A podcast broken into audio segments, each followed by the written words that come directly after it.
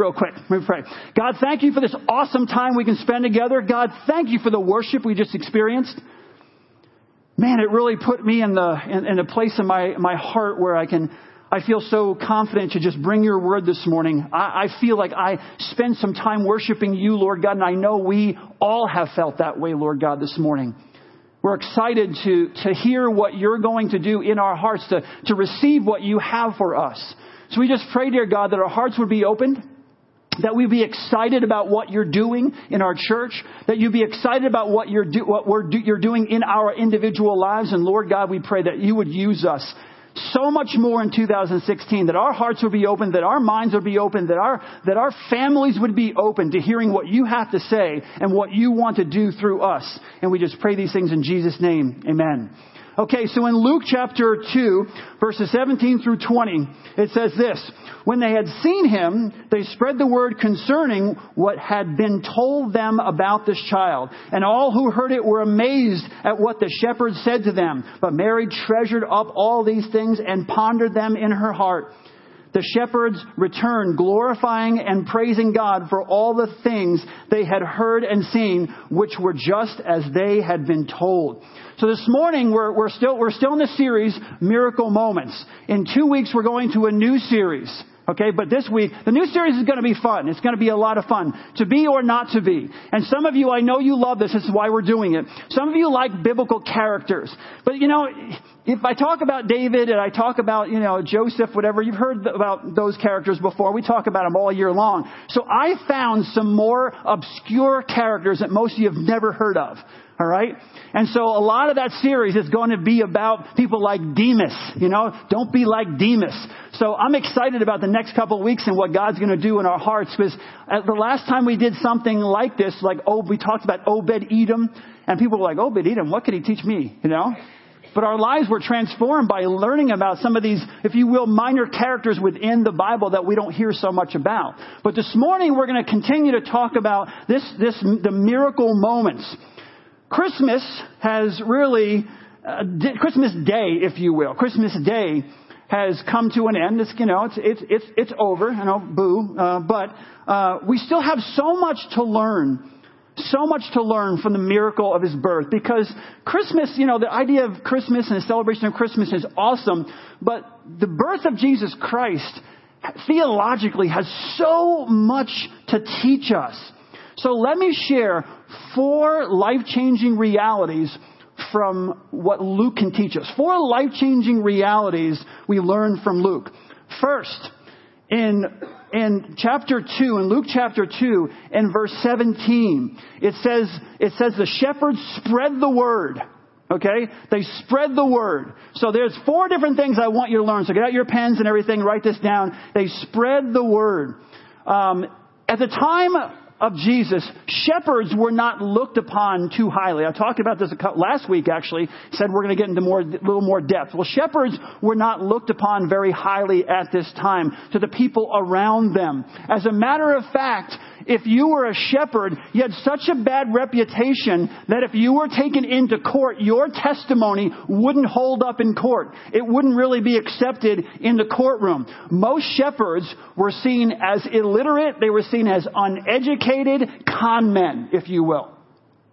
So you had these, from a cultural standpoint, I'm sure not every single shepherd, but from a cultural standpoint, you know that now I can give you a job or something. If I say, and I'm not being political, but I say, you know, a politician, you know, some people will go to, oh, they're corrupt, you know, they're all liars, blah, blah, blah. In their minds, you know, they have a 13% approval rating right now in Congress. So if I bring something like that up, that's what you have this in your mind culturally, how some people in some different areas of business, for example, or politics, or, you know, the services, it doesn't matter. But the shepherds were seen as these uneducated, these illiterate con men, which makes this story even more remarkable.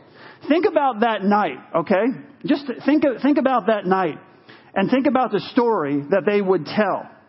So they're basically in Bethlehem, and I want you to think about this as well. You got that night going on. You think about this.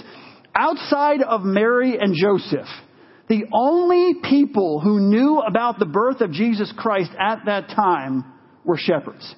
So you think about how the society considered them, what they looked like in the eyes of other people. And then you consider that other than Mary and Joseph, the shepherds were the only ones, the only people on the planet who knew that Jesus Christ had been born after 400 years of silence, where God did not speak through the prophets. Now God speaks again through an angel, and it is to shepherds. It's to shepherds. 400 years of silence. God then decides to speak through angels, and he speaks to these lowly shepherds. And what did the shepherds do? Well, the shepherds did what every believer should do. The shepherds started talking about what they had seen and what they had heard. The shepherds started telling their story. They started to spread the word. To talk to, you see, the angels come to you and all this happens. And what do? They start to spread the word. The Bible says they spread the word. How could they not? Think about that for a second. Don't get caught up in, Christmas is come and gone. Think about the idea of what we're talking about here, the concept that Jesus Christ has been born, the Messiah had been born. The angels came to you and said, this is what has happened. And they had seen it. And so they start to spread the word. What the shepherds did is what we should all do. What those shepherds did is what every single one of us should do. You think sometimes, well, I'm not a pastor. I'm not a missionary. I'm not in ministry. I don't have the authority. You don't need authority to spread the word. You don't need authority. You don't need someone's permission. You don't need any human being's permission to share the love of Jesus Christ with those around you. To talk about what God has done in your life. To talk about who He is. And again, what He's done for you. To share your story. I remember when I first became a Christian and I was on a bus with my youth pastor, and I was saying to him, well, how do I tell other people what God, what has happened to me? Like, what do I say? I didn't know. Like, how do you start the conversation? And he said something so profound and so simple. He said, just tell your story. Just tell your story. Tell people who He is. Tell people what He's done for you. Tell your story, and then invite them to have their own story. Invite them into a relationship with Jesus Christ. See, when you have good news, I don't know any single person here in this room, when you have good news that you don't want to share it, right? You want to share it. When you have good news, every single person here wants to share it. That's what you do. When you find out something good, if you got something good under the tree this year that you didn't expect to get, and you have relatives living in different parts of the country, you call them up and say, you're not going to believe where we're going on vacation. You're not going to believe what I got. You tell that because it's good news. It's exciting for you. Well, there is no better news than what we're talking about here. And that's what the shepherds did. The shepherds spread the good news. They spread the word. They shared what was going on, what they had experienced. Can you share what you have experienced in Christ? That's what God is asking us to do, to share what Christ has done for us. And we can all do that. Second, they were amazed. It says in 18, and all who heard it were amazed at what the shepherds said to them. I'm sure amazed is the understatement to describe the reaction of the people who heard what the shepherds were saying. I mean, amazed would probably be the understatement of the world. All of a sudden, these shepherds, they come. And the story is absolutely incredible. Imagine you're a person. And honestly, you're waiting for the Messiah. You're talking about the Messiah. The Old Testament is leading up to this Messiah. And so you're a shepherd and you've heard and you've seen these amazing things. And I can guarantee you that the people listening to the shepherds did not expect that kind of conversation to come from the shepherds. Okay? Picture this. They weren't these clean, nice robed guys with the little can, they're soft spoken. These were rough guys. Remember when I just said culturally? These are the guys, hey, don't talk to that shepherd. If you have a kid, come over here. You know what I mean? Don't talk to him. You don't know what's going to come out of his mouth. You don't know what he's going to say, how he's going to act, how rude he's going to be, whatever the case may be. But all of a sudden, these guys come to you and they start talking about the glory of God. They start talking about the Messiah. It would be so out of place. And think of what they're saying. We're on this hillside. It was in the middle of the night, and we were on this hillside, and all of a sudden the glory of the Lord just appeared. It freaked us out. It was overwhelming. I was so frightened, and you could think these guys take on, lions and everything to protect their sheep, right? It was terrifying. And this angel spoke to us, and he said, he talked about this baby being born in Bethlehem, and all the things that are around it. It was unbelievable. Then a choir of angels began to sing. It was unbelievable. Once we realized that we weren't going to get killed by whatever it was that was talking to us, we soaked it all in. And here's what happened. Then we went. That what the angel told us was true. We went, and the King of Kings, this baby was in a feeding trough, surrounded by animals. It was absolutely incredible. See, if you really, I know we don't take time to do this, but Christmas is absolutely filled with wonder. It's filled with wonder. How could God become man? I mean, just take that one, go home today, sometime this week, take a few minutes and just ponder that the King of the universe, the one who created all things, loved us so much that he became man, God in the flesh, God with us. That's what Christmas is all about. Maybe you haven't realized it, but that's what Christmas is all about. God with us in Christ. And then God with us, God becomes man. But then this God chooses to be born to poor, humble parents. And where does he, once he's born, he's put in a feeding trough surrounded by stinky animals. That was his choice. It didn't happen by, just random chance. That's what God chose. We should all be amazed by the season. Absolutely amazed. If you manage to go through Christmas, now Christmas Day is over, okay? So this is the sermon after Christmas, the Sunday after Christmas. If you have managed to go through Christmas and not taken the time to pause and think about how wondrous it all is, how amazing it is, then you've missed the reason for why we celebrate Christmas in the first place.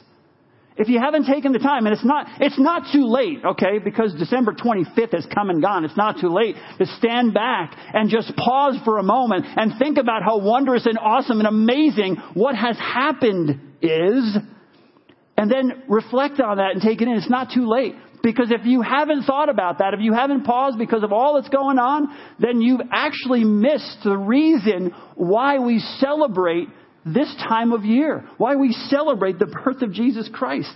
See, we need to see Christmas through the eyes of our children. The Bible says you have to have faith like a child. And don't get me wrong here, okay? I know of people that I'm very close to who could go to Harvard and go to Yale and go to all these and argue the cause of Christ or argue the existence of God to the point where your head is spinning, okay? So I'm not talking intellectually committing suicide because you have faith like a child. Faith, everyone has faith, whether you're a Christian or a non-Christian. It takes more faith to believe there's not a God than to believe there is a God. Just ponder that for a little while.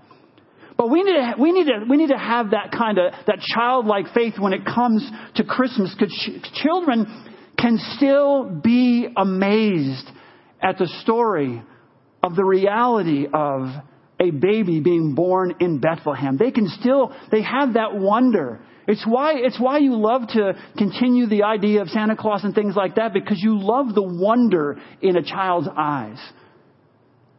The truth of Jesus Christ and what he has done. When you tell that story to a child, they still have that wonder. And that's why I'm saying we have to see Christmas through the eyes of a child. We should teach our children why Jesus came. Right? You need to teach your children why Jesus Christ came to earth. Teach them that theology, and then let them teach us the wonder of what Christmas is all about. Kind of learn from each other. Teach them why Jesus came, and then be a student, okay? And watch them and remember the wonder. Take in that wonder as they listen, and their eyes are lit up, and they actually see things for what they are. And somehow we've become a little skewed sometimes and don't really see it for what it is. Third, they pondered God's truth, but Mary treasured up all these things and pondered them in her heart. Verse 19. The word treasured has the idea of counting things up. Okay, that word treasured. It's almost like making a list. You're treasuring things, you're pondering things. Okay, it's pondering, treasuring. So you're treasuring these things up. So you're counting these things up. And you're making a list so that you don't forget. You don't want to forget. So you're consciously thinking it through. The word pondered goes deeper, if you will, than wondering. You know, you're wondering about something. Pondering something and wondering about something are not the same. It meant to take this idea of pondering, okay, treasuring and then pondering. It means to take the events as you have laid them out in your memory. You take the events, and as you've laid them out in your memory, then go beneath the surface. You want it. You have them in your mind the way you've laid them out in your memory. Then go beneath the surface and try to understand what it all means. Try to understand what it all means for my life personally and why it happened the way it did. So Mary says has treasured these things and pondered these things. So she took them and she put them in her memory. Then she went below the surface, and then she was wondering and pondering, why did this happen? Why did it happen to me? Why did it happen this way? She was thinking it through. It's more than just passing thought. Oh, yeah, I went to the nativity scene, and then I saw the little people sitting there with those staffs and everything, and Jesus was laying a little. Pondering. She pondered it. I'm sure Mary pondered, if we can think about this, Mary pondered what the angel Gabriel said to her. And then she was pondering, going through this in her mind. Okay, I'm just this normal teenage girl, and then this angel comes to me and tells me this. And then she's pondering maybe what Joseph, his reaction when he found out that she was pregnant. Pondering through that. Now that the baby's there and she's seeing kind of the glimpses of what this is all about. And then she's going back and walking through it in her mind. And I'm sure Joseph was thinking about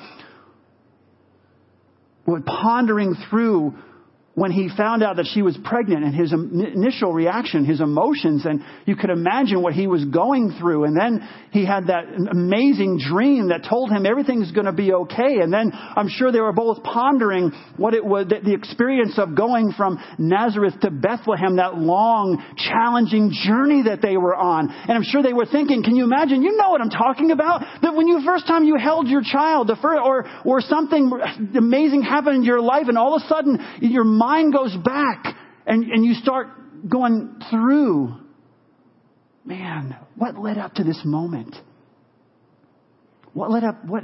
And then Mary, I'm sure, started thinking about what is my life going to be like going forward? What is my child's life going to be like going forward? I'm sure those are kind of things that were going through her mind. Why would God, you know, you'd ask this question, right? Mary's a person. Why would God choose me? Think about that. I'm sure Joseph thought the same thing. He was going to be the father of the Messiah. Why would God choose a simple man like me? Mary, and you think about Mary being so young. She didn't even have a lot of life experience, if you will, to draw upon. So you can imagine now the baby's laying in this feeding trough and she's just processing. It says that she pondered all these things up. Let me tell you something. Pondering is hard work, and that's why most people never do it. People don't want to ponder. I think people, this is Jeff Gurr's opinion, and I think I'm absolutely correct. Okay? People don't like to stop and ponder or consider or dwell, if you will. I don't mean dwell in a bad way, but in even a good way. People run around. You ever see people run around? Go. And right before they go to bed, they have to drink something to make sure they go to bed real quick. They sleep really quickly. Like, I got to relax very quickly because I don't want to think about anything while I'm laying in bed. You know why? Because they can't deal with what's in their hearts and minds. They don't like, people don't like, she pondered these things out. People don't ponder because it's too difficult to do in most people's lives. They don't want to. They don't want to consider and ponder and think through. Ravi Zacharias talks a lot about the soft pillow approach. You get something in your mind, people say, oh, there's no God. Oh, this whole Christmas thing. I love CNN, okay? You know why I love CNN? Because I can always count on CNN on Christmas Eve or Christmas Day doing some documentary on the baloney of Jesus Christ. What a crock it was. I'm making that up, but it's just the same, okay? Fiction. Fact or fiction? And of course, they get all these experts who don't know the Lord at all, okay, who are theologians, who know the Bible from front to cover, but don't know God, have no relationship with God whatsoever, have some kind of issue because their grandfather was a pastor, hit them when they were younger, and now they hate, but they know, oh, they know the Bible, and they get them on there to talk about how ridiculous the whole thing was and how it didn't happen, and it's baloney. We don't like to ponder. We don't like to think sometimes because maybe our lives are not where they should be. Maybe we're not doing the things that really God has called us to do. Maybe we've decided, oh, there's no God, but you don't want to lay in bed and think about it. You really don't. Because if you do, you realize that without God, there is no purpose and meaning in life whatsoever. Please, if you want to become a Christian, read atheists.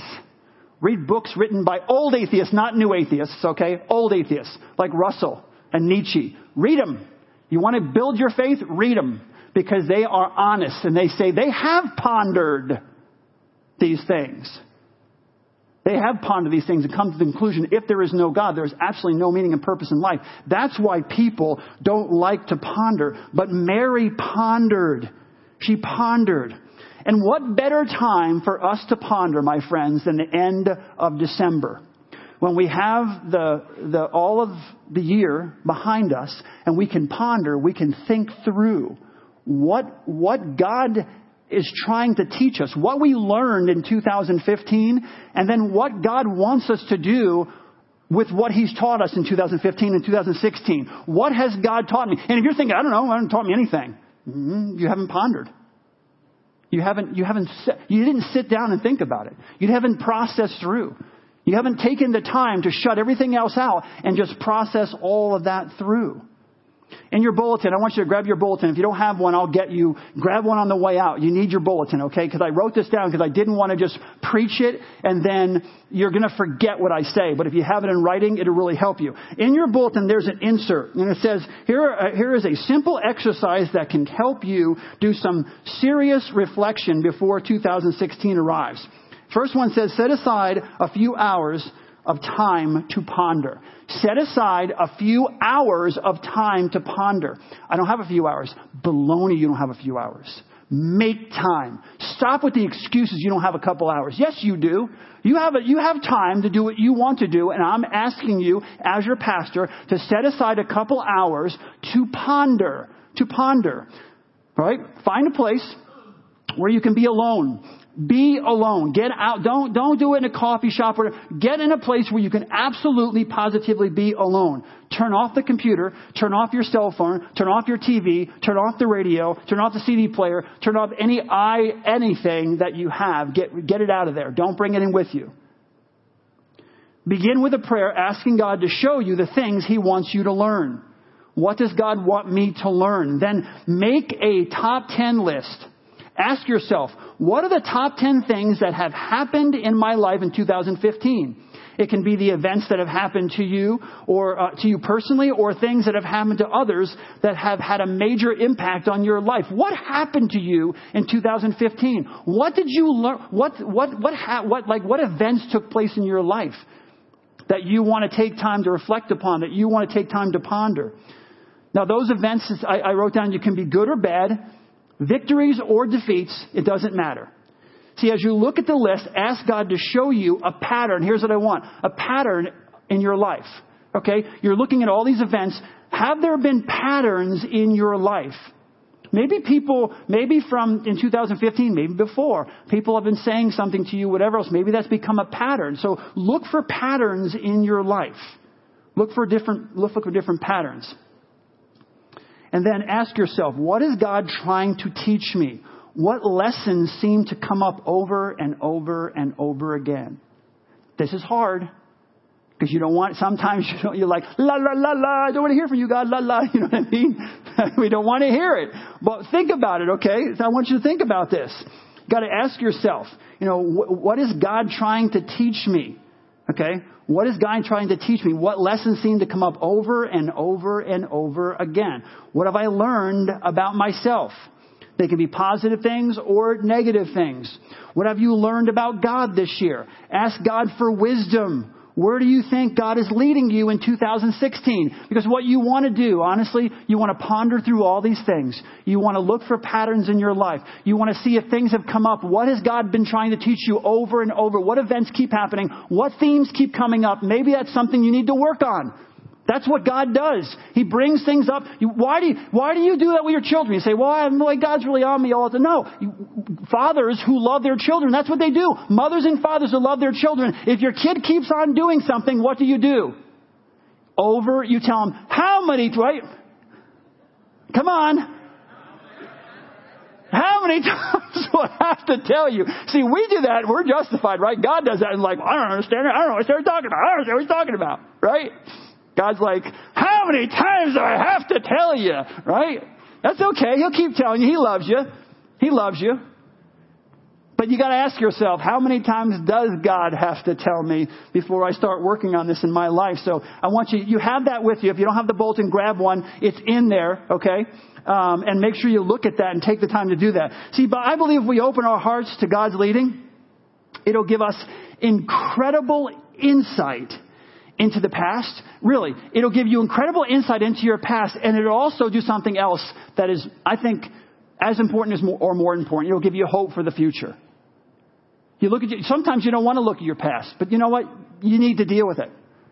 But then you also need to, it gives you, if you do what I'm asking you to do, it'll give you incredible hope for the future, because you know God says, you're not going to do this alone. I'm not going to leave you or forsake you. I'm with you in this. We'll do this together. We'll work through those issues that someone inflicted upon your life together. We'll get through this. It may take a while, but we'll get through it together, because I'm going to be with you. The Holy Spirit is in you. Jesus Christ will give you the power of his resurrection to work through these things. And it will not be easy, but he will give you the power to do it. You don't have to do it alone. So Mary pondered all the things that God was doing in her life. That was a pattern I think we should, that is a healthy pattern that I think we should all follow. Mary pondered these things in her heart. That is a healthy pattern, not just for 2 hours like I told you, but I think it's something we should do on a regular basis. Pondering through, treasuring these things up and pondering through what we need to do. It's healthy for us to do. Number 4, last one. They glorified God.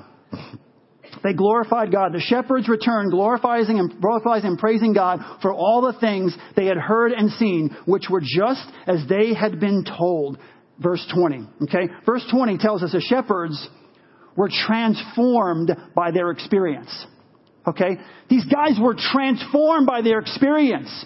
I think maybe you know some people like this, where people are just completely, you think they would never have a relationship with Christ. They would never talk about God. They don't want anything to do with God. And all of a sudden you meet them a few years later as a friend, or 20 years down the road, you find them on Facebook or something else, and the person's talking about, and you're thinking, how on earth?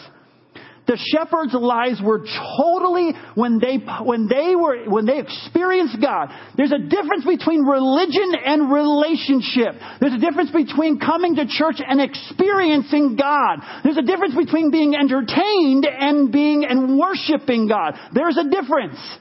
When you worship God, you are transformed. Their lives, and they were transformed by their experiences. One day they're in the fields, right?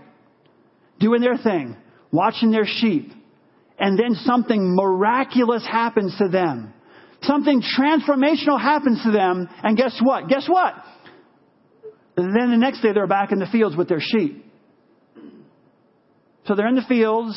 They're transformed. They're in the fields. They're back doing what they had always done. But now they had this passion for God in their hearts. They have this passion for God. It says they were filled with praise. They were praising and glorifying God. So these guys who once were seen as whatever, now I'm sure their conversations were totally different when they were hanging out, right? With the other shepherds. Totally different. They were glorifying and praising God. Their lives had been totally transformed. This is important. This is really important. The Bible doesn't say that these guys, when they heard this message, they ran to the temple, glorifying and praising God. They went to the temple and told all the other religious people about what had happened to them. That would have been fine. I'm not saying it would have been wrong, okay? But that's not what the Bible says. It says they returned. They returned. Returned where? To where they had come from. They went back to their job. They went back to their job, but with a different attitude, with a different spirit. They went back. God did something transformational in their life, and then they went back to where they had come from. They returned with a different attitude, a different spirit, a different heart. See, you know where I'm going with this, right? You know I'm going with this because we, in our church especially, when it comes to marketplace ministry and how we live our lives day to day, what we do every single day. Christmas Day ends for all of us. Christmas Day ends for everybody. Soon you'll be taking down the tree. I know it's sad. And you'll be taking down the ornaments, and you'll be taking down the decorations, and you'll be taking down all this stuff. And soon that part of Christmas, if you will be over. That stuff your aunt gave you, you're going to re-gift that next year. Just put it in the closet and you're going to re-gift that. Don't worry about it. How many people here are re-gifters? Come on, liars. Look at you. Yeah, come on. Somebody give you something you don't want. You don't want to just let it go to waste. Give it to someone else and they can re-gift it. So then a week, think about this. Your kids are going to be back at school, right? Life is going to go, quote, back to normal.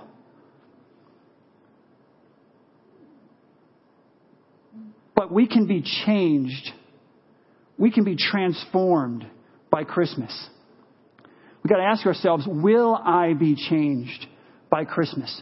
Will I be changed? Will I be transformed by the miracle of the moments that we have seen in the birth of Jesus Christ? Will that transform my life? Will that change me into a different person, or will 2016 be business as usual? Are we going to be, honestly, we go through these series and we talk about the miracle of the moment, the miracle of the method, the miracle of this, we talk about the miracle of what happened. My question to you is, as we have one more week of in this series.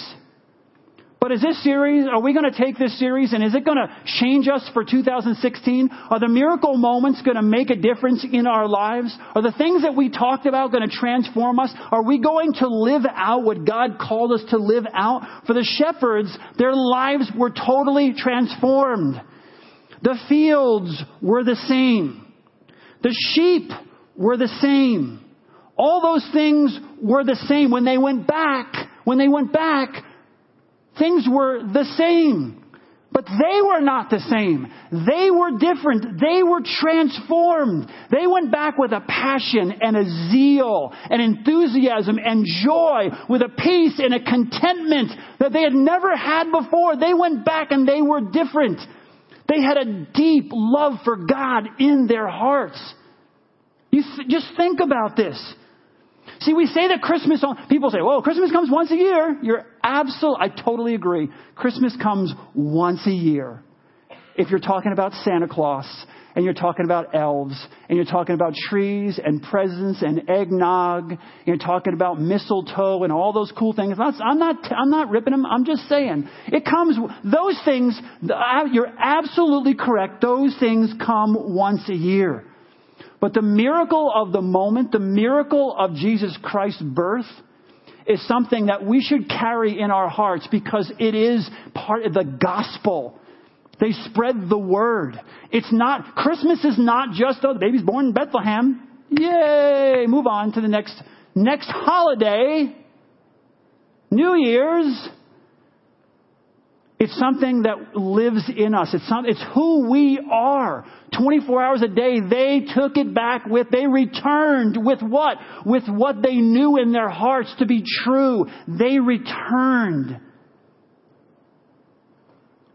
The miracle of the moment can transform our lives. The miracle of the birth of Jesus Christ can be transformational, and it can live in us like it lived in the shepherds when they went through all those experiences. It can live in our hearts. Listen, if we leave here and we take it with us when we return to school, we return to our jobs, we return to our neighborhoods, we return to wherever we come from. It can be real to us if we take it with us. We ponder and we return and we take it with us. We take the transformation that happened in our lives with us and we invest that in every area of our lives. Listen, this is interesting. Christmas didn't change the circumstances of the shepherds. It didn't. It didn't change their circumstances. They returned. What it changed was their hearts in a very profound way. Because it transformed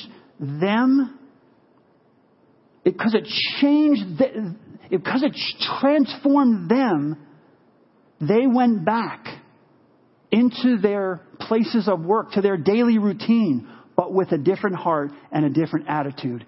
Your circumstances may not have changed since 2 weeks ago, but maybe you have. Maybe through this experience, maybe through the things that we've been talking about, you have changed. And you need to return to your place of work, to your school, to your neighborhood, to whatever activities you're involved in, to the field, to the court. You need to return with a different attitude, a different heart, a different spirit, with more enthusiasm. You know what's cool about enthusiasm? It means entheos. God in. It's seeing God in different situations that makes you. That's where the root word comes from. You're enthusiastic. Why? Because God in theos, you see God in certain situations. This is what the shepherds did. Now they saw God in what they were doing. How about us? Do we see God? Can God work at Procter & Gamble or at your business? Can God work in your school through you? Can God work on the court through you and how you play and what kind of spirit you have on the court, on the field? Can God use you the way he used the shepherds? The answer is absolutely, positively yes. Their situation didn't change, but the miracle of Christmas changed them. We need to glorify God. We need to truly glorify God in whatever we do. And those miracle moments of Christ's birth will take the ordinary of our lives, the ordinary situations of our lives, and make them extraordinary. That is what I want you to walk away understanding. Please understand this. Please don't forget this. You can leave this place and the miracle of what Jesus Christ has done, the miracle of God sending his son, the miracle of accepting that into your life, can transform you. And if you are transformed, it doesn't matter if your circumstances change. You are changed. And when you walk back into your circumstances, when you walk back into those places, then they are changed. You bring transformation just by who you are. And things that were mundane, things that seemed boring, things that seemed insignificant, all of a sudden have significance. Because you bring Christ into those things. That is the miracle of the birth of Jesus Christ. That is the miracle of what we're talking about. It's not just for one day a year we celebrate, but we celebrate his existence in our hearts every single day of this entire year. Let's pray. Father God, thank you so much for this time that we can spend together. Thank you for the opportunity, Lord God, to know your truth. And I pray, dear God, not one of us would leave this place without truly understanding who you are and the impact that you can have on every single one of our lives. We love you. We praise you. We give you this time, and pray, dear God, that we would leave this place enthusiastic, because we see you in every situation and circumstance of our lives. In Jesus' name we pray. In Jesus' powerful, life-transforming name we pray. Amen. Have a great, great week. Happy New Year.